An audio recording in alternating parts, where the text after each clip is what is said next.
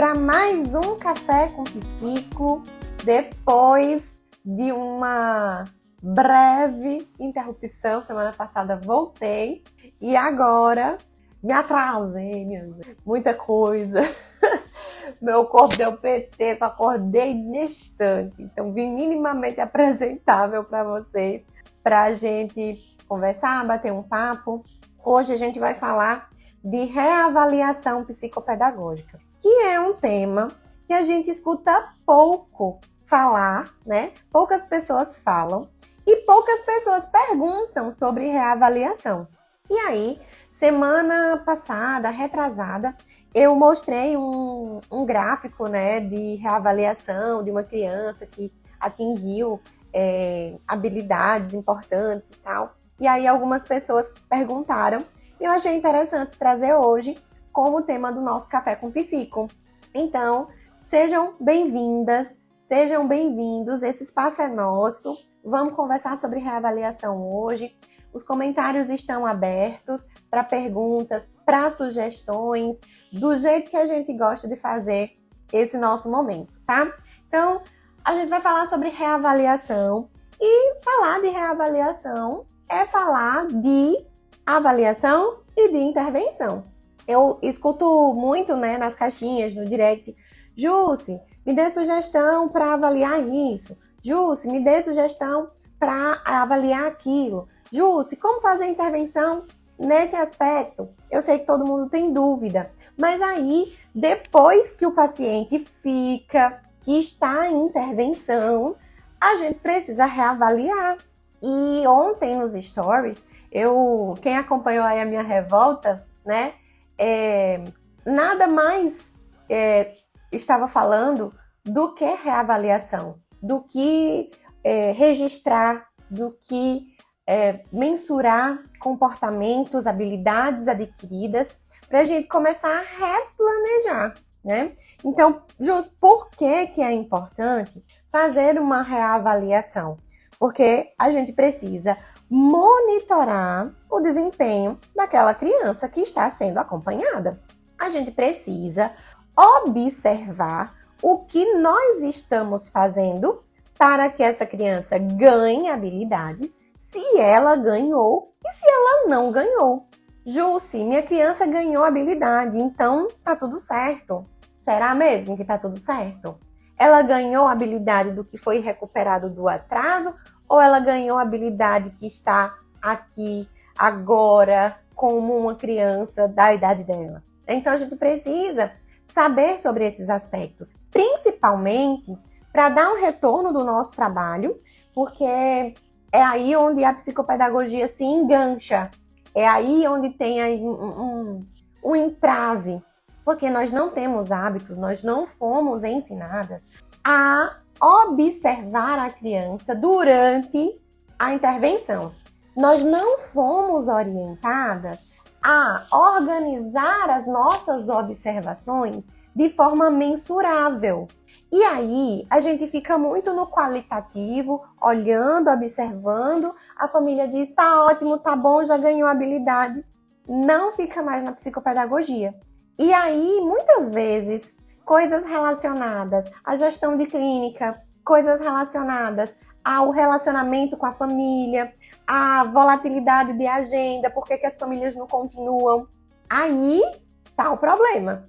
Se você não sabe mostrar como o seu trabalho está ajudando, está melhorando a qualidade de vida daquela criança, a aprendizagem daquela criança, a família também, se você que é especialista, não sabe dizer onde, como e por que essa criança está evoluindo, imagina a família. E para a família, aquilo ali pouquinho que, ela, que a criança evoluiu já está ótimo. Na verdade, não, muitas vezes, né? Evoluiu, está bom, mas a gente pode melhorar. E como é que a gente mostra isso para a família? Através da reavaliação, tá? Então, às vezes, vai ter paciente que a gente vai conseguir evoluir em seis meses, em um ano, e a gente vai lá e encaminha para alta.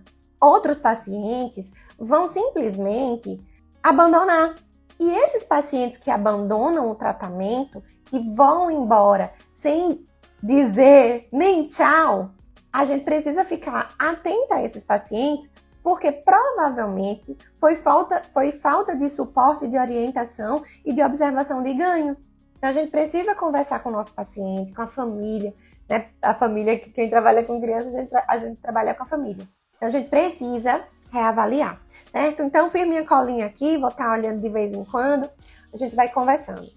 É, Fabi, e a pergunta, em que habilidade ele melhorou? Cadê os dados? Vejo que muitas famílias e profissionais não sabem. Exatamente. E fica, na, ou nem recebe a família, nem acolhe a família para dizer que melhorou, né?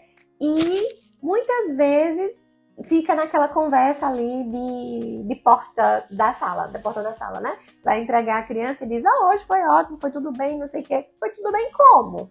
Como é que a gente pode dizer que foi tudo bem? Qual é o parâmetro que está sendo utilizado, né? Então, quando a gente avalia é, essa, essa criança, a gente precisa ter um plano. E esse plano precisa ser observado posteriormente para saber se deu certo, não é mesmo? Então veja, a reavaliação ela vai servir para a gente monitorar o desempenho da criança, né? Porque a, essa intervenção ela não é linear. Muitas vezes a gente faz um plano terapêutico todo bonitinho para a criança, pensando ali em seis meses, em três meses, e aí essa criança não se adapta à estratégia, a estratégia não funciona, essa criança é, é, aparece outra coisa que abalou emocionalmente. Ela trocou de escola, é, faleceu um vovô e aconteceu um monte de coisa que a estratégia que a gente elaborou precisa dar uma organizada e fazer outras coisas. Então veja, nenhum, nenhuma intervenção vai, vai começar mar de rosas e terminar mar de rosas. Né? Então, ela não é linear, a gente tem altos e baixos nessa intervenção nesse ganho de habilidades. E aí a gente precisa saber exatamente o que, que a gente está fazendo para poder depois também registrar e mensurar tudo bonitinho, tá? É, eu e Holanda, por essa razão é importante documentar tudo. Exatamente, exatamente. Esse é um ponto importante, Holanda, que a gente vai falar aqui hoje.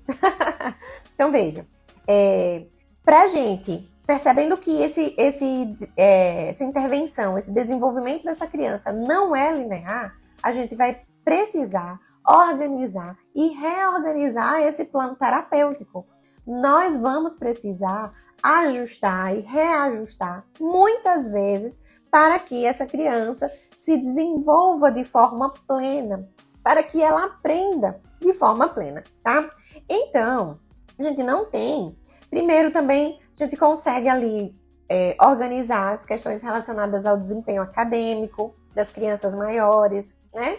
A gente consegue também documentar e registrar nessa reavaliação alterações comportamentais, né? Então a gente precisa observar essa criança com cuidado, com cautela, registrando, documentando, como a Yolanda falou, né? Para que outro profissional quando chegar na equipe, não se sinta perdido. Se essa criança decidir trocar de psicopedagoga, se essa criança for morar em outro lugar e precisar trocar de psicopedagoga, precisa estar tudo muito bem documentado. A psicopedagoga nova, que pega o caso, ela vai precisar avaliar, mas ela tendo um parâmetro anterior de como essa criança era e como essa criança está e o que eu estou avaliando agora, ela vai conseguir fazer um bom trabalho, né? Eu, sei, eu tenho certeza que vocês já pegaram crianças que chegaram com diagnóstico, que chegaram, que já fizeram é, outras terapias com outras profissionais, inclusive outras psicopedagogas, e quando você chega e diz, tá, e agora esse relatório aqui é de dois anos, não quer me dizer nada, não está me dizendo nada. Ou então um relatório de acompanhamento que diz, o fulaninho estava aqui desde tal, desde tal data, e só. E, a gente lê e procura e não acha evolução ali da criança. Então a gente não sabe se o que a gente está vendo agora foi o que a criança chegou lá com ela, ou se o que a gente está vendo agora foi um processo que ela evoluiu e a criança estava um pouquinho com menos habilidades, um pouquinho com mais dificuldades, não sabe, né? Então, por isso que é importante a gente documentar tudo. Então, vamos lá. E aí a gente vai, né, documentar nesse, nesse relatório de reavaliação, a gente vai documentar avanços né? progressos, regressos, estagnações, já que nem toda intervenção é linear. E linear também, nem toda, nem toda é, intervenção é ascendente, né? Muitas vezes a criança regride, muitas vezes a criança apresenta outros comportamentos, outras questões, e aí acende o sinalzinho da gente de será que o que eu pensei na avaliação, será que eu posso fazer uma avaliação de novo aqui, porque eu tô vendo outras coisas que não estavam aparecendo na avaliação. Isso acontece, tá? Então, para a gente não errar, a gente vai reavaliando. Tudo bem? Então, Jússi, a pergunta que eu recebo sobre reavaliação é: de quanto em quanto tempo você faz reavaliação? A única pergunta que eu recebo sobre reavaliação é essa. E aí eu vou te responder que depende. Depende da demanda, depende da frequência, depende da intensidade, da, da, da frequência e intensidade, né? E aí é, resume-se em assiduidade da criança também. É, depende do comprometimento que essa criança tem, né? Então, se é uma criança que tem é, TEA com atraso de linguagem, com deficiência intelectual, com outras comorbidades, uma, uma criança que tem TEA nível 3 de suporte, ela vai ser uma criança que vai ser um pouco mais difícil a gente fazer, ir construindo né, habilidades e desenvolvendo habilidades. Então a gente precisa levar em consideração tudo isso. Então a criança que chega para mim nesse, nessa condição, não tenho como fazer uma reavaliação de três em três meses, porque o ganho de três meses é mínimo. E aí, quando a gente chega com o relatório em três meses para a família, a família diz: ah, é só isso, mas parece que está igual, né? Então a gente precisa ter bom senso para organizar isso. E aí, me perguntaram, né, no, nas semanas passadas, retrasadas, não sei, é, sobre quanto tempo aquela criança tinha ali de ganho de habilidade para é, ela ter ganhado tantas habilidades. E aí eu disse que um ano. Só que a reavaliação, ela, a reaplicação de testes foi feita em um ano. Mas a reavaliação dessa criança foi feita de três em três meses, observando a, a reavaliação qualitativa foi feita de três em três meses para eu ir mensurando onde essa criança estava e onde essa criança está. Então a gente foi lá subindo degrauzinhos até que com um ano eu fiz a reaplicação dos testes. Ju, se vai ter gente que vai reaplicar os testes de três em três meses? Vai, alguns protocolos. Ju, se vai ter gente que vai reaplicar de seis em seis meses? Vai. E tá tudo certo, depende muito da demanda, depende muito da frequência. Então, veja, se eu tenho uma criança que vem que vem para mim, é, duas crianças, uma de dois, duas, duas crianças de dois anos, vamos falar assim, da intervenção precoce. Uma que vem para mim é, todas as semanas, duas vezes na semana, e que faz fono, e que faz físio, que faz TO, que faz várias é, várias intervenções com evidência, todo mundo muito bem alinhado num, num, numa situação perfeita, numa situação ideal. E tem uma criança que ficou doente, que precisou ser internada, que a, a família não tem condições financeiras para pagar toda a equipe, então a criança tem fome psicopedagoga somente, e a criança ficou doente, ficou afastada. Então veja que o intervalo de, de, de reavaliação dessas crianças vão ser diferentes porque o ganho de habilidade delas vão ser diferentes, porque mudou tudo aqui e porque elas são pessoas diferentes. Então, mesmo crianças com mesmas histórias, mesmas demandas, é, elas funcionam diferente. Então, a gente precisa também organizar isso. Então, tudo na psicopedagogia é individualizado. Então, mesmo que a gente trabalhe com grupinhos, mesmo que a gente trabalhe de outras maneiras, né, na escola, a gente precisa ter um olhar individualizado. E a reavaliação também é individualizada. Por isso que eu respondo com depende. Depende da demanda, depende de como está sendo essa intervenção, depende de, da frequência, depende se existe outras pessoas na equipe, né? Então tem criança que eu não faço intervenção sozinha. Eu não faço. Mãe, pai, preciso de uma equipe eu não consigo fazer a intervenção sozinha. A psicopedagogia aqui, ela se limita a isso, isso e isso. Eu não consigo trabalhar essa habilidade que está em déficit, essa, essa e essa, porque foge do escopo da minha profissão, né? Então, às vezes, a gente está ali trabalhando a, a, intervenção precoce, por exemplo, com habilidades básicas, mas uma daquelas habilidades ali, que é imitação, por exemplo, depende que a criança sente, que a criança tenha equilíbrio, que a criança faça um monte de coisa que precisa dar fim, né? Então a gente precisa ter um olhar sensível para isso na avaliação, na reavaliação também, tá bom? E aí, é, geralmente, o que a gente vê de parâmetros para de tempo, né, de intervalo é 3, 6, 3 meses, 6 meses ou um ano. Mas varia, tem profissional que escolhe fazer de outras formas. A Maeli, psicopedagoga, está perguntando aqui: de quanto em quanto tempo devemos dar esse feedback sobre a evolu evolução das crianças aos pais? Maeli, eu vou dando feedbacks ao longo da intervenção. E aí, como eu te falei, depende muito de como é, essa criança está. Então, tem crianças que de três em três meses eu faço a reavaliação qualitativa, né? Dou uma geral no relatório, nos objetivos terapêuticos, vejo se essa criança está ganhando habilidades e aí eu converso com os pais, né? É, marco uma, uma reunião, marco uma devolutiva e falo com os pais sem relatórios, sem, sem reaplicar testes. E depois a gente vai acompanhando e aí, dependendo da situação da criança, a gente vai fazendo né, os ajustes ali com a família certo? Então depende muito. Geralmente é 3, 6 ou 12 meses. Tem protocolos e tem crianças e tem demandas e eu prefiro reaplicar após um ano porque é um tempo interessante. Mas a reavaliação qualitativa ela está sendo feita ali diariamente, sendo registrada e tudo mais, certo? Então vamos lá. É... O maior Kathleen neuropsicopedagoga Ju, se você usa o idade, uso, acho ótimo, acho perfeito, amo usar o idade. ele é muito bom, porque ele é um inventário, né? E é de autorrelato, a família que responde. Acho bem, bem bacana. Então, eu tenho sempre um, que eu, um protocolo que eu aplico diretamente com a criança e um protocolo de autorrelato, para eu saber como essa família observa os comportamentos dessa criança em casa e em outros ambientes. Eu gosto bastante de idade. É, então, os objetivos da reavaliação é monitorar a intervenção.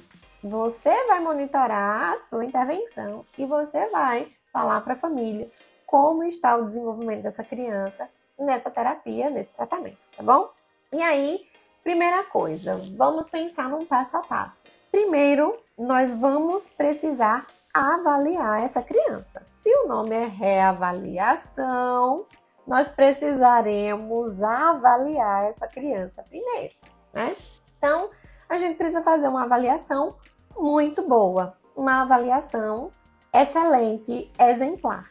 E aí, nessa avaliação, nós vamos ali colocar, mensurar os maiores déficits, as áreas que estão com maiores prejuízos, com mais prejuízos, as potencialidades dessa criança, o que ela sabe fazer, o que ela não sabe fazer, em todas as áreas do desenvolvimento. E aí, depois, fez a devolutiva com a família, coisa linda, maravilhosa.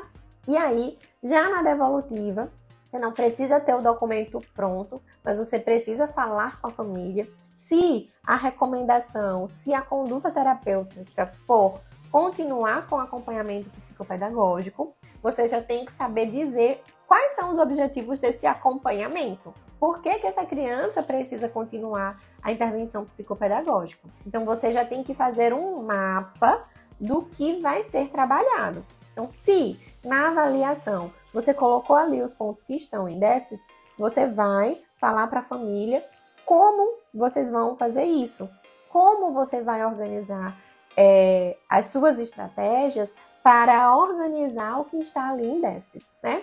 E aí, no, na construção do plano terapêutico, que é importantíssimo depois da avaliação, para a gente começar uma intervenção, a gente vai focar nas áreas que têm mais déficits, né? Então, as áreas que estão mais prejudicadas, E esses objetivos terapêuticos no nosso plano terapêutico precisa ser mensurável. Então, não adianta fazer aquela meta de, de início de ano, de começo de ano, dizer, ah, esse ano eu vou emagrecer. Você pode emagrecer 100 gramas. É o suficiente para você? Então precisa ser mensurável. Esse ano eu preciso, eu quero, eu vou emagrecer 5 quilos até junho. É mensurável. Veja, eu disse quantos quilos eu queria emagrecer e eu disse em quanto tempo. E, just, que doida, tô chegando agora, tu tá falando de emagrecimento, mulher, tu é nutricionista? Não, calma que você vai entender. no nosso planejamento terapêutico, aquela área que está em déficit e aquele objetivo que a gente vai colocar ali no nosso plano precisa ser mensurável. Então não adianta a gente dizer assim, a, é, o, o objetivo, aprender o alfabeto. Como? Em quanto tempo? Quais são as letras que vão ser ensinadas primeiro? Né? Ou então, a criança precisa ler. Então, o objetivo, ler. Ler como? Ler em quanto tempo? O que você vai fazer para essa criança ler? Precisa ser específica, precisa ser clara, precisa ser mensurável. Então, todo objetivo que você fizer ali no seu plano terapêutico precisa ser mensurável. A criança vai aprender a letra A em um mês. A criança vai aprender uh, realizar movimentos de pinça com precisão, movimentos de pinça com movimentos pequenos, com, ou com objetos pequenos, com objetos grandes, movimento de encaixe em dois meses, em quatro meses. Entendem a diferença? Ah, não deu. E aí, eu achei bem interessante. Alguém postou ontem, não sei se foi a Michelle. Ela colocou assim que quando, quando a gente não atinge a meta, quando a gente não atinge um objetivo, a gente não muda o objetivo. A gente muda as estratégias para chegar naquele objetivo. Então, se você não está chegando no objetivo que você traçou, ou na hora que a gente traçou esse objetivo, ele foi escrito de forma equivocada, inadequada, ou a estratégia para atingir esse objetivo não está adequada para essa criança, né? Então, quando a gente avalia que monta o plano terapêutico, nesse plano terapêutico, os objetivos precisam ser claros, específicos e mensuráveis. Não, não, não adianta ser vago, porque aí a gente não vai conseguir. Ah, emagreci 100 gramas, né? A história do emagreci 100 gramas. Então, ah, conseguiu aprender, mas é consistente? Essa aprendizagem é consistente? Você avaliou, reavaliou, aplicou de várias formas. Esse comportamento ele foi generalizado? Como? Por quê?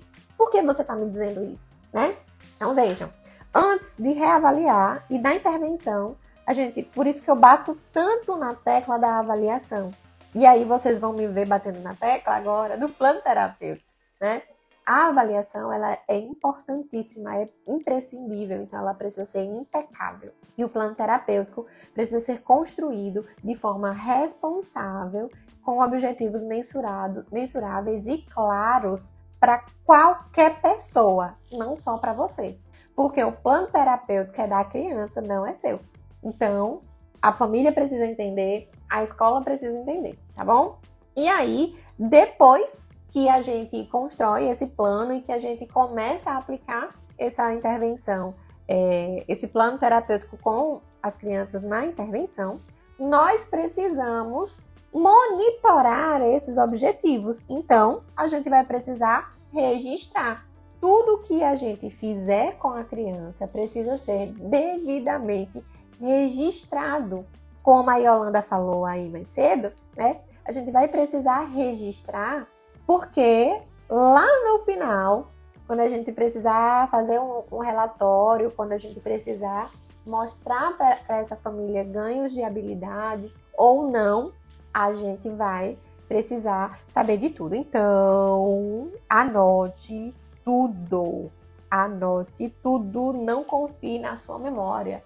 Você não é a moça do Titanic que lembra as coisas há 84 anos.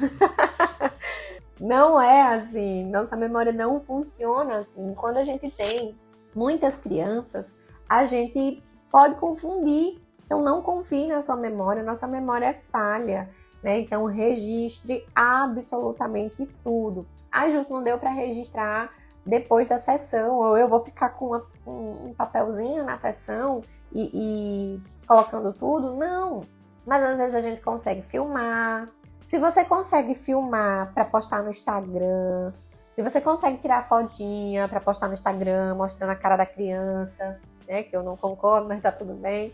É, se você consegue fazer a sua mídia, fazer o seu marketing, você consegue também é, gravar, você consegue também tirar foto para registrar como essa criança fez, por que fez, como foi aquela atividade naquele dia e você registrar depois, certo? Ah, justo não consigo, não consigo filmar, não consigo registrar. Mulher, como é que eu faço? Tira um tempinho entre uma sessão e outra para registrar. Ah, justo meu dia foi super corrido, não tive tempo de registrar durante as sessões, aconteceu um monte de imprevisto. No fim do dia, você senta e registra tudo. Ai, justo, mas não tem desculpa. Sabe por quê, mulher? Porque veja, você vai precisar dessas informações. Se você não registra, você não está sabotando o plano de intervenção da criança. Você não está sabotando a criança, a família, a escola ou o profissional ah, ninguém vai precisar mesmo. E se pedirem eu não vou dar. Você está sabotando seu trabalho, bonita. Nem adianta. Você vai estar tá se sabotando. Você vai estar tá puxando seu tapete, porque daqui uns meses a família, a escola, o médico solicita um relatório de acompanhamento, você não tem. Você não tem nada. Você vai dizer o quê? Aí você repete, reimprime o, a, o relatório de avaliação. Mulher, mulher, toma jeito. Vou puxar sua orelha, viu? Vamos embora. Então, depois de avaliar, de monitorar o plano terapêutico e de registrar, a gente vai é, pensar nos instrumentos que precisamos para reaplicar, para serem reaplicados. Jússi, como é que eu faço na reavaliação? Eu vou reaplicar todos os testes que eu fiz? Como é que vocês fazem aí? Me digam aí primeiro. Qual. Como é que vocês escolhem os testes? Como é que vocês fazem a reavaliação? Vocês reaplicam os testes? Me digam aí nos comentários. Estou esperando. Ninguém reaplica? Trim, trim, trim, trim, trim. Ninguém quis me responder, minha gente, minha gente. Olha, a Camila colocou aqui, depende. Ótimo, depende. Essa é a resposta que a gente usa, né? Isso mesmo, cada caso é um caso. Isso mesmo, Cami. É, a gente vai precisar, em alguns momentos, reaplicar os testes. Eu reaplico dependendo da evolução da criança. Isso, Luana, reaplico, ótimo. Mas quais são os testes que a gente reaplica? Quais são os protocolos que a gente reaplica? Isso, Camila, chegou no lugar onde eu queria. Essa foi minha mentorada mesmo. Parabéns. Olha, só as minhas mentoradas estão respondendo aqui a live, viu? Os comentários. Bora vocês aí reagir, meninas, reagir. Ó, Camila chegou num ponto importante. Às vezes reaplica e às vezes faz outros testes. Luana, em alguns casos usa o teste diferente, isso mesmo. Fabi, geralmente quando é quantitativo como idade é importante reaplicar. Ó, oh, vocês estão de parabéns. Camila, para mensurar é bom reaplicar para entender a evolução. Exatamente. Então, quais são os testes que a gente vai reaplicar? Os testes as provas, os protocolos em que a criança não se saiu muito bem. Então, no caso de desenvolvimento, a gente vai reaplicar os testes, como é o caso do IDAD, como é o caso do Denver. Quem usa o Portage vai precisar reaplicar o Portage. Quem usa o VibMap, né, como é o caso da Fabi, Fabi usa VibMap porque trabalha com aba, trabalha com crianças com TEA. Então, quem usa o VibMap, a gente vai precisar reaplicar para entender a evolução, né, daquela criança, tá? Então vai ter é, testes, vai, vão ter protocolos que não vai precisar reaplicar porque a gente já tem ali um parâmetro daquela criança, né? Algumas escalas, por exemplo, como o ETDAH, algumas escalas como o MChat, é, algumas escalas como o que mais? A CARS, não precisam ser reaplicadas porque não, não, não dá muito parâmetro para gente, tá? Então, a gente vai reaplicar protocolos de desenvolvimento e a gente vai reaplicar aqueles protocolos, né, para crianças que não têm TEA, que têm outras demandas, a gente vai reaplicar aqueles protocolos é, de avaliação neuropsicológica cognitiva, a gente vai reaplicar alguns protocolos. Então, geralmente, os protocolos que são escolhidos para desenvolvimento são os mesmos para a gente reaplicar, né? E os protocolos que são escolhidos na reavaliação para crianças que, que chegam com queixa de aprendizagem, com transtorno de aprendizagem, ou com transtorno de neurodesenvolvimento que não seja TEA, é, eu reaplico os protocolos que a criança teve um baixo desempenho. Então, se eu apliquei lá atenção, se eu apliquei memória, se eu apliquei é, flexibilidade cognitiva, a criança foi bem em tudo, menos em atenção. Eu vou reaplicar o teste de atenção depois, né? Ou então é, os outros testes com mais específicos de leitura, de escrita, né, de matemática. Então a gente vai reaplicando para ver como é que está isso, certo? Então a, você não vai fazer uma avaliação completa, robusta novamente. Você vai reaplicar os testes. Jússi, mas pode haver a necessidade de eu fazer uma avaliação mais robusta, mesmo a criança que está em intervenção? Pode, porque às vezes a gente começa, uh, faz a avaliação daquela criança, levanta uma hipótese diagnóstica, a gente encaminha a criança para intervenções ou não, dependendo do caso, e quando chega lá na frente, depois que você está ali, ó, monitorando os seus registros, monitorando os seus objetivos terapêuticos, a criança evolui pouco ou não evolui, ou não evolui como foi planejado, como foi esperado para aquela hipótese diagnóstica. Muitas vezes a criança chega com o diagnóstico e aí é, isso acontece bastante a psico chega, vê lá o nomezinho, né? Coloca a criança dentro da caixinha do transtorno e começa a intervir, pensando no transtorno e não na criança. E aí a gente deixa de investir em habilidades anteriores que são inconsistentes e como ela não avaliou, ela não sabe. Então fica aquele a historinha do muro, né, que a gente precisa ir colocando os tijolinhos. A gente precisa avaliar esse muro e saber como é que tá para poder colocar os tijolinhos. Senão, a gente vai ter um muro que vai ficar inconsistente, assim como a aprendizagem dessa criança, né? Então, é, às vezes a gente chega e vai precisar reaplicar os testes na reavaliação e como as meninas colocaram muito brilhantemente aí nos comentários, a gente vai precisar aplicar outros testes, porque a criança está apresentando uns comportamentos diferentes, a criança está apresentando uma evolução que para o quadro, para a hipótese levantada aqui, não era para ter essa evolução. Então vamos reaplicar para ver o que, que a gente né, encontra aqui? Ou vamos aplicar outro protocolo para avaliar outra coisa que a gente não avaliou naquele momento? E ainda, crianças que estão em acompanhamento por muito tempo, elas, elas vão mudando de idade. E os protocolos também, a gente tem que pensar que alguns protocolos a gente não faz porque não cabe para aquela idade, e a gente vai fazer posteriormente, e alguns protocolos às vezes não existiam, né? Surge uma coisa nova, a gente precisa aplicar, precisa avaliar aquele construto e aí a gente vai lá e aplica, reaplica, tá? Então, é, a seleção desses protocolos vai depender, como as meninas colocaram aí, do avanço da criança, como a criança está. Então, quem é essa criança? Qual é o quadro que ela apresenta? Qual é o desempenho que ela apresenta para eu saber se eu vou reaplicar os testes ou não.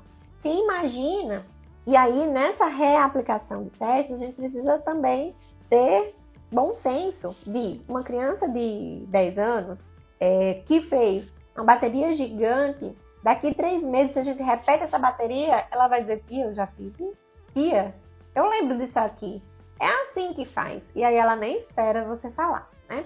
Então, tem várias coisas que a gente precisa levar em consideração, ponderar na hora da seleção dos protocolos, dos testes que serão reaplicados na reavaliação, tudo bem? Então, às vezes, a gente pode reaplicar todos? Às vezes pode. Pode ser que não compense. Alguns? Sim. Alguns novos? Sim. Então vai depender muito de como essa criança progrediu, de como essa criança evoluiu para que a gente pense ou não numa, numa seleção mais robusta ou numa seleção mais enxuta, tá certo? Dúvidas por aqui? Não, não, não? Então vamos embora. É, e aí a gente vai aplicar os testes, né? Em que a criança teve maior defasagem lá na avaliação, para a gente saber se conseguiu comparar. E aí é, é, importante a gente pensar também na reavaliação que não é só aplicação de teste, que não é só reaplicação de protocolos.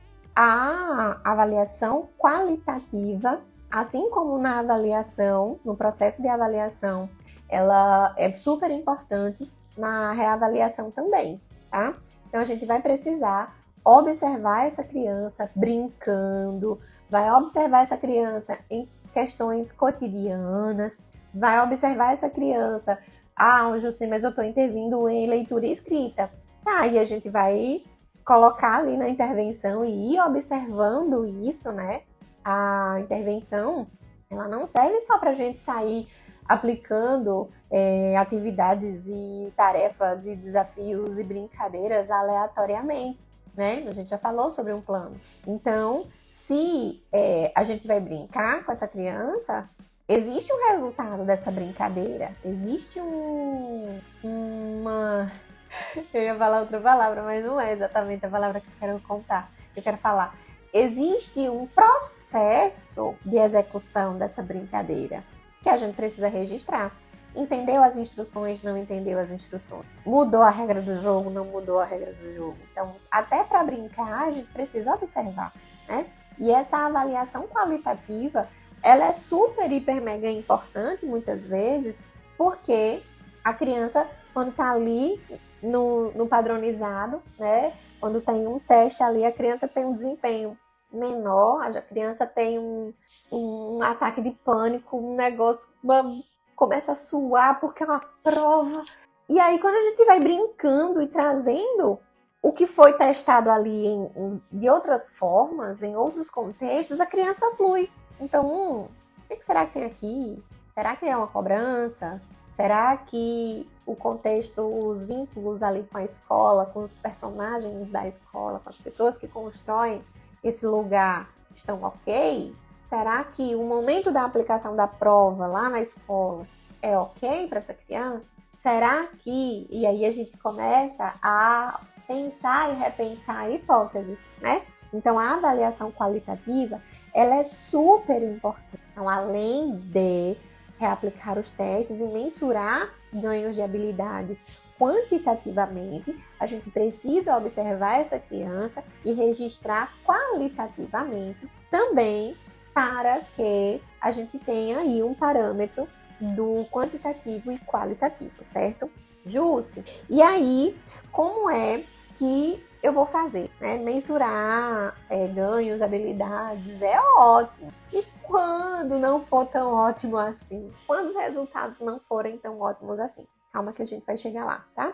Então, veja, usar protocolos é, é importante, eu gosto bastante, porque a gente consegue medir, a gente consegue mensurar, né? Quando eu comparo, né? quando eu entrego um relatório e tem aquele gráfico comparativo ali, aquela criança que estava aqui e que ela estava aqui agora, né? A criança que estava em intervenção psicopedagógica, em intervenção precoce, que estava abaixo, desempenho abaixo da média para a idade dela, e depois da intervenção precoce ela deu um salto para a idade certa dela, ela não tinha mais atraso.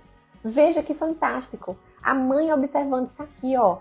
Meu Deus. É visível, é palpável. Ela tá ali com o papel na mão com o gráfico lá, né?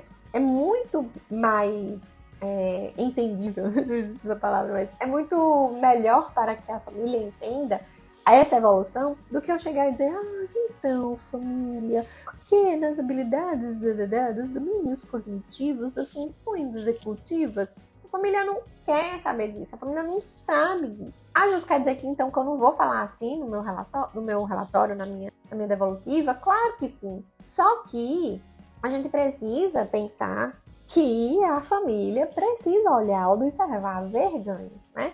Como a Luana colocou aqui agora nos comentários, as evidências do nosso trabalho, do nosso bom trabalho, né? Então eu gosto muito de usar os protocolos, mas me atento bastante para a descrição, para o registro dessa evolução dessa criança, porque o qualitativo também importa, tá? E aí, um dos objetivos maiores da reavaliação é traçar comparativos e mostrar evidências do nosso trabalho, né? E aí, a gente vai mostrar esses comparativos a partir da avaliação. Se você não fez uma avaliação, mulher, me diga como é que você vai fazer uma reavaliação. Tá vendo que a tia Jússi bate na tecla da avaliação? Tem que fazer. A criança que chega, com a idade que for, se ela é seu paciente, é, se está chegando agora, nunca foi seu paciente, já tem diagnóstico há não sei quantos anos, precisa fazer a avaliação? Precisa. Por quê? Depois, como é que tu vai avaliar, mulher? Como é que você vai ter um parâmetro para mostrar para a família de evolução se tu não avaliou? Não dá certo, né, criatura? Bora, ó, se atentar para isso, tá? Então, na hora de reavaliar, a gente vai pegar aqui a primeira avaliação e comparar com a segunda. Se eu não tenho a avaliação, o que, é que eu vou fazer aqui? Depois de um ano, dois, depois de dois, três meses, seis meses, um ano, eu vou falar o que para essa família? Qual é o tipo de documento que eu vou fazer? Já que eu peguei essa criança, estou intervindo com essa criança, qual é o tipo de documento que eu vou fazer se eu não avaliei? Como é que eu vou reavaliar? Entendem a importância da avaliação agora? Então, ah, Ju, se eu faço um relatório de acompanhamento. Não, um relatório de acompanhamento com base em quê? Que nada mais é do que uma reavaliação. Se a gente precisa comparar, traçar comparativos, a gente precisa de algo para comparar. Então, se eu estou acompanhando uma criança, eu preciso ter avaliado para traçar um comparativo. Quer dizer, estava aqui, estava aqui. Se você não avaliou, você vai botar o quê nesse relatório de reavaliação, mulher? Não dá, né? Então, o que a gente vai fazer? A gente vai elaborar gráficos, elaborar tarefas e descrever a evolução nesse relatório de reavaliação, tá? Então, quando a gente aplica, é, reaplica testes que tem os gráficos, testes que tem lá na avaliação, né, na, na correção informatizada, os gráficos, a gente reaplica e mostra essa, e faz essa comparação, né, e mostra essa evolução. E já nos testes que não tem, que tem os números, mas que não tem, a gente monta a tabela e monta a tabela comparativa da avaliação 1 e com a data, tudo bonitinho, depois com a reavaliação com data bonitinho também, tá bom? E aí, é uma coisa importante que ninguém fala, não sei se vocês já ouviram falar, mas que ninguém fala na reavaliação: visita escolar. De novo, Jússi, tu falando em visita escolar, mulher, tu já falou que lá na, na avaliação eu preciso fazer visita escolar. Eu vou fazer visita escolar na reavaliação? Lógico, mulher. Se você está acompanhando um aluno de escola, você vai ter que ter um relacionamento com essa escola. Não adianta só chegar e dizer: Oi, queridos, eu tô avaliando fulaninho, preciso da ajuda de vocês, e depois sumir na intervenção. Assim como a gente precisa é, colher informações com a escola, a escola também precisa da gente, de estratégias. A, a escola também precisa da gente para saber como é que tá ali, né?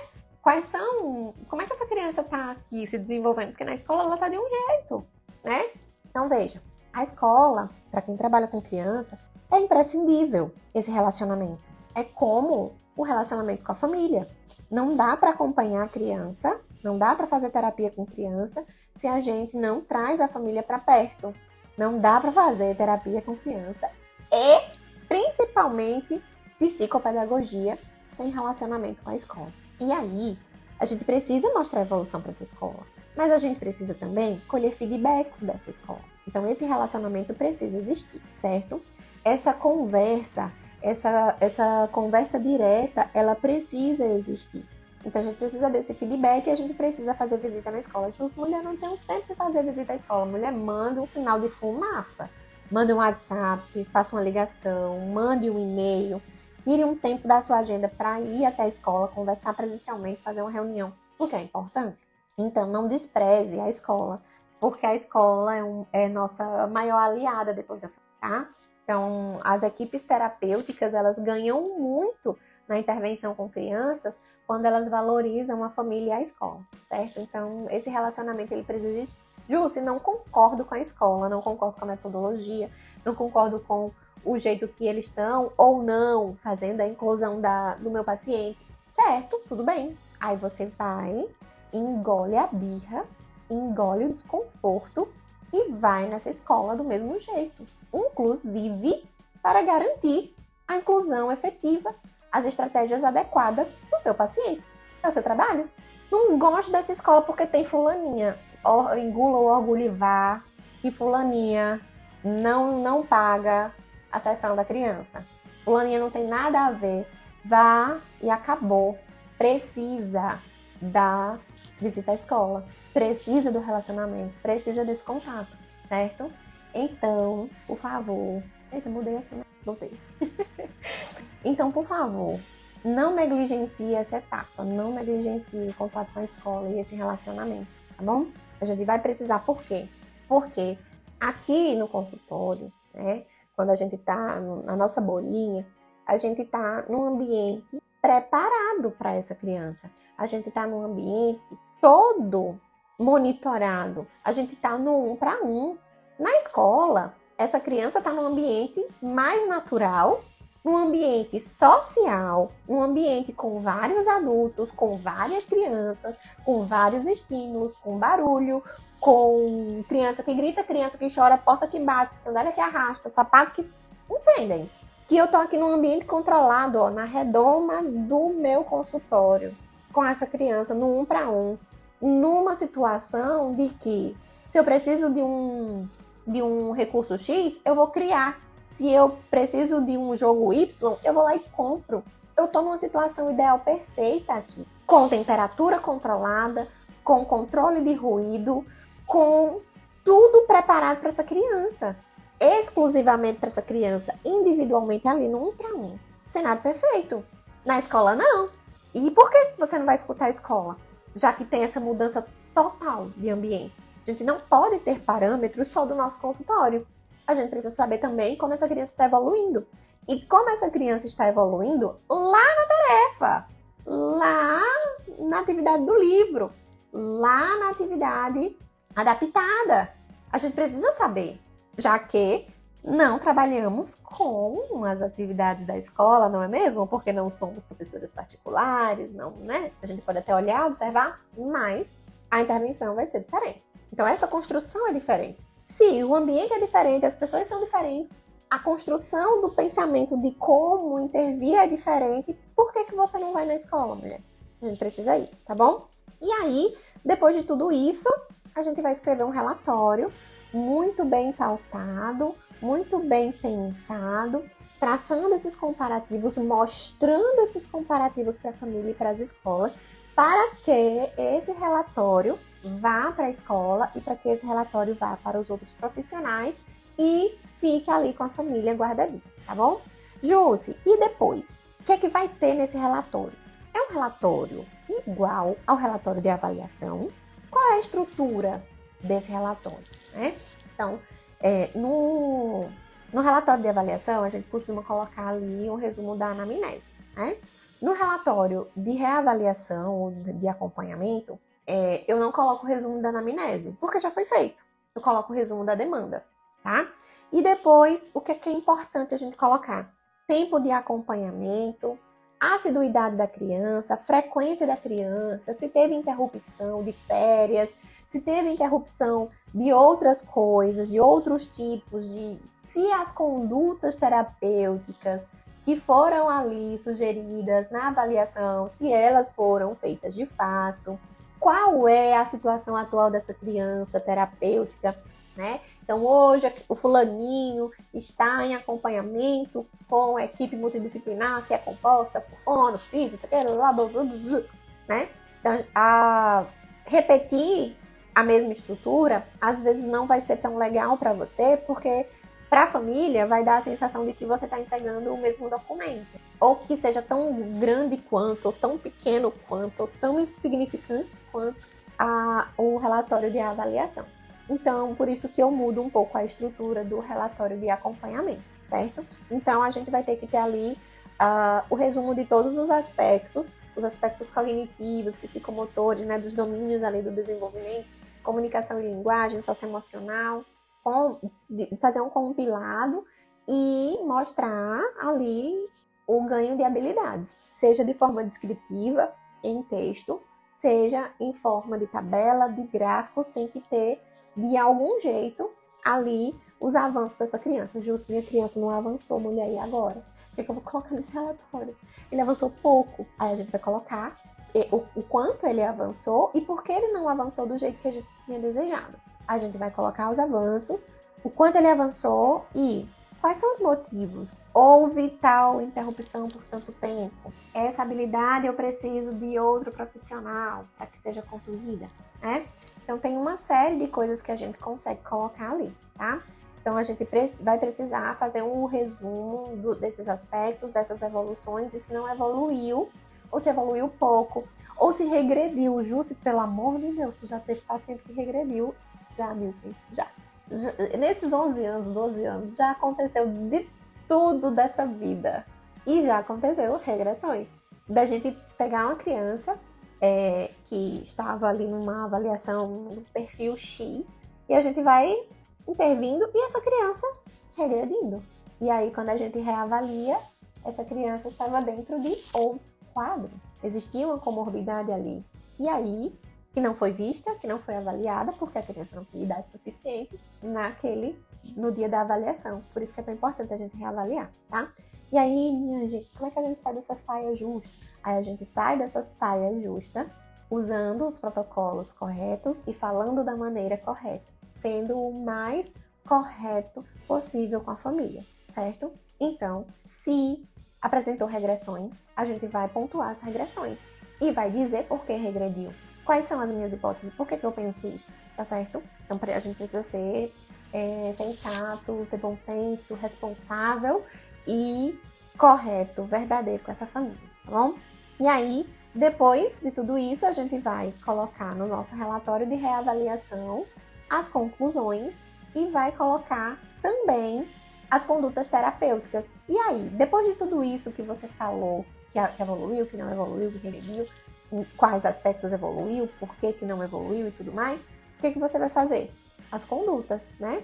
Se vai precisar de outro profissional, se é, a alta é recomendada, né? Então, principalmente em situações de alta, ó, lembrei agora da escola de novo, principalmente em situações de alta terapêutica, eu vou até a escola para saber se a escola concorda com esse afastamento. Né? Então, eu tive alguns adolescentes ano passado que receberam altas, algumas crianças também, que receberam alta, e eu fui até a escola avisar o motivo do afastamento, principalmente para a gente perceber a autonomia, como é que essa criança fica sem esse tipo de acompanhamento, né? E aí, às vezes a escola concorda, às vezes a escola discorda, quando a escola discorda, é, por que, que discorda, e a gente entra num consenso para saber se afasta ou não essa criança da terapia, certo? Se essa criança é, tem alta ou não. E aí a gente vai encaminhar para outros profissionais? Será que é necessário? Será que a família seguiu as recomendações terapêuticas da minha avaliação? Se não, a criança ainda precisa daqueles profissionais que eu encaminhei, então eu vou botar de novo. A criança apresentou uma demanda nova. A criança não tinha questões sensoriais, agora ela tem. Na minha avaliação, eu não fiz encaminhamento para TO. Eu posso fazer agora? Pode e deve, né? Então, é, considerar é, a continuidade ou não, né, da, do, do acompanhamento psicopedagógico, se essa criança recebe alta, se não recebe alta e por quê, né? A gente precisa colocar. É, como vai ser a partir dali, né, se tem, é, se, se existe a necessidade da continuidade da, do acompanhamento psicopedagógico, como? Com quanto tempo? A gente vai aumentar a frequência porque a gente não teve ganhos importantes, ou a gente vai diminuir a frequência porque daqui a pouco essa criança entra num processo de alta, né? Então é importante que a gente fale para que a família tenha um, um parâmetro, um planejamento de como serão os próximos passos na terapia contigo, tá? E aí, se a gente vai dar alta, a gente vai dar alta em quais circunstâncias? O que pode ou não acontecer para que essa alta seja interrompida, essa criança volte? Então, nessa devolutiva, justo precisa de devolutiva? Precisa. Nessa devolutiva de reavaliação, a gente vai sentar com a família, ouvir a família também, porque é importante, e ponderar todos os pontos, os, os, a minha observação, a observação da família, a observação da escola, para a gente saber quais são os próximos passos, o que é que a gente vai fazer, tá certo? E aí, é, se vai precisar retornar, se vai precisar continuar, se vai precisar com outros profissionais. Então, é nesse momento que a gente faz ali, né, as condutas terapêuticas, que a gente fala o porquê das coisas, o porquê daqueles profissionais e também que a gente acolhe a família, que a gente escuta, que é, em alguns, muitos momentos vai chegar e dizer, Ju, você acha que vou trocar tal profissional, porque não, não tô sentindo segurança, não tô sentindo firmeza, não tô, não tô vendo evolução, né? E aí, se a criança for continuar contigo, se houver a necessidade de continuar com, com a terapia psicopedagógica, a gente vai precisar observar e realizar, né? E já fazer nessa, nessa sessão de devolutiva com a família. Um novo plano terapêutico com novos objetivos e, de novo, planejar a intervenção, intervir, reavaliar. Né? Então, uma criança que está em acompanhamento, a gente vai precisar sempre observar, registrar, fazer essa intervenção, elaborar estratégias e reavaliar depois. Então, sempre é, a, a, reavaliação né, é pouco falada, mas é muito feita. E se ela não é feita, a gente precisa fazer, né? Se ela não, se ela não está sendo feita, tem alguma, alguma coisa errada que não está certa, né? Ela precisa existir, tá bom? Então, é, acho que eu falei tudo que tinha para falar hoje sobre reavaliação. Me digam se tem alguma dúvida, se vocês concordam, se vocês discordam, para a gente ir acabando o nosso café com psico de hoje. Se não tiver dúvidas, eu só vou fazer minha pose para, para a foto. Sem dúvidas, sem dúvidas, vou fazer minha pose, viu? Vamos lá, bem bonitinha para ir pro feed. Foi. Quem tirou o print, me mande, me marque, que eu vou repostar todo mundo. Quem tiver dúvidas é, sobre reavaliação, me manda no direct, a gente vai conversando, né? Eu vejo muita gente dizendo assim, ah, Jússi, eu queria tanto poder investir na tua mentoria, não sei o quê. Mulher, eu dou conteúdo aqui de graça para você todo dia. Eu não me nego a responder ninguém no, no direct, certo? Então, relaxe, assistam as lives, escutem os podcasts, tá lá no YouTube, tá lá no, no Spotify, no Deezer, nas plataformas de áudio. Tem ouro nesse Café com Psico. Se vocês assistirem Café com Psico com caderninho e caneta na mão, vocês vão ver o quanto de coisa importante eu tô falando aqui com vocês, tá? E eu sei, gosto de falar, porque não tem ninguém que fale do jeito que eu falo. Todo mundo esconde o segredo. E eu não, não preciso de segredo, né? A gente, a gente tem que compartilhar o que a gente sabe para que a psicopedagogia seja valorizada, né? Tida como importante nas equipes e que a gente é um é profissional da aprendizagem, que a gente faz é, mudança na vida das crianças e das pessoas, né? Quem trabalha com adultos. Enfim, vamos lá. Amei, arrasou, mulher, obrigada. Justo, você é muito maravilhosa, obrigada por tudo. Obrigada, gente. Luana, tem ouro mesmo, estou acompanhando os anteriores. Muito bem, muito bem, muito bem. Então, quem perdeu os cafés com psico por aí, vão lá no YouTube, que dá para acelerar, né? Que eu já fala demais. é, no YouTube, nas plataformas de áudio e aqui também, né? Sempre fica gravado por aqui é, no, no feed, tá bom? Então a gente vai perguntando, vai respondendo, vai se indignando, né? Os stories também tem ouro. As pessoas me pediram os stories de ontem para compartilhar, então eu vou organizar num, num vídeo para colocar no feed para ser compartilhado também os stories de ontem e vou continuar respondendo a caixinha ao longo do dia. Então a gente vai conversando, tá bom? Aproveitem o sábado, se divirtam, estudem, trabalhem, façam tudo que vocês precisam fazer. Um cheiro e até próximo sábado.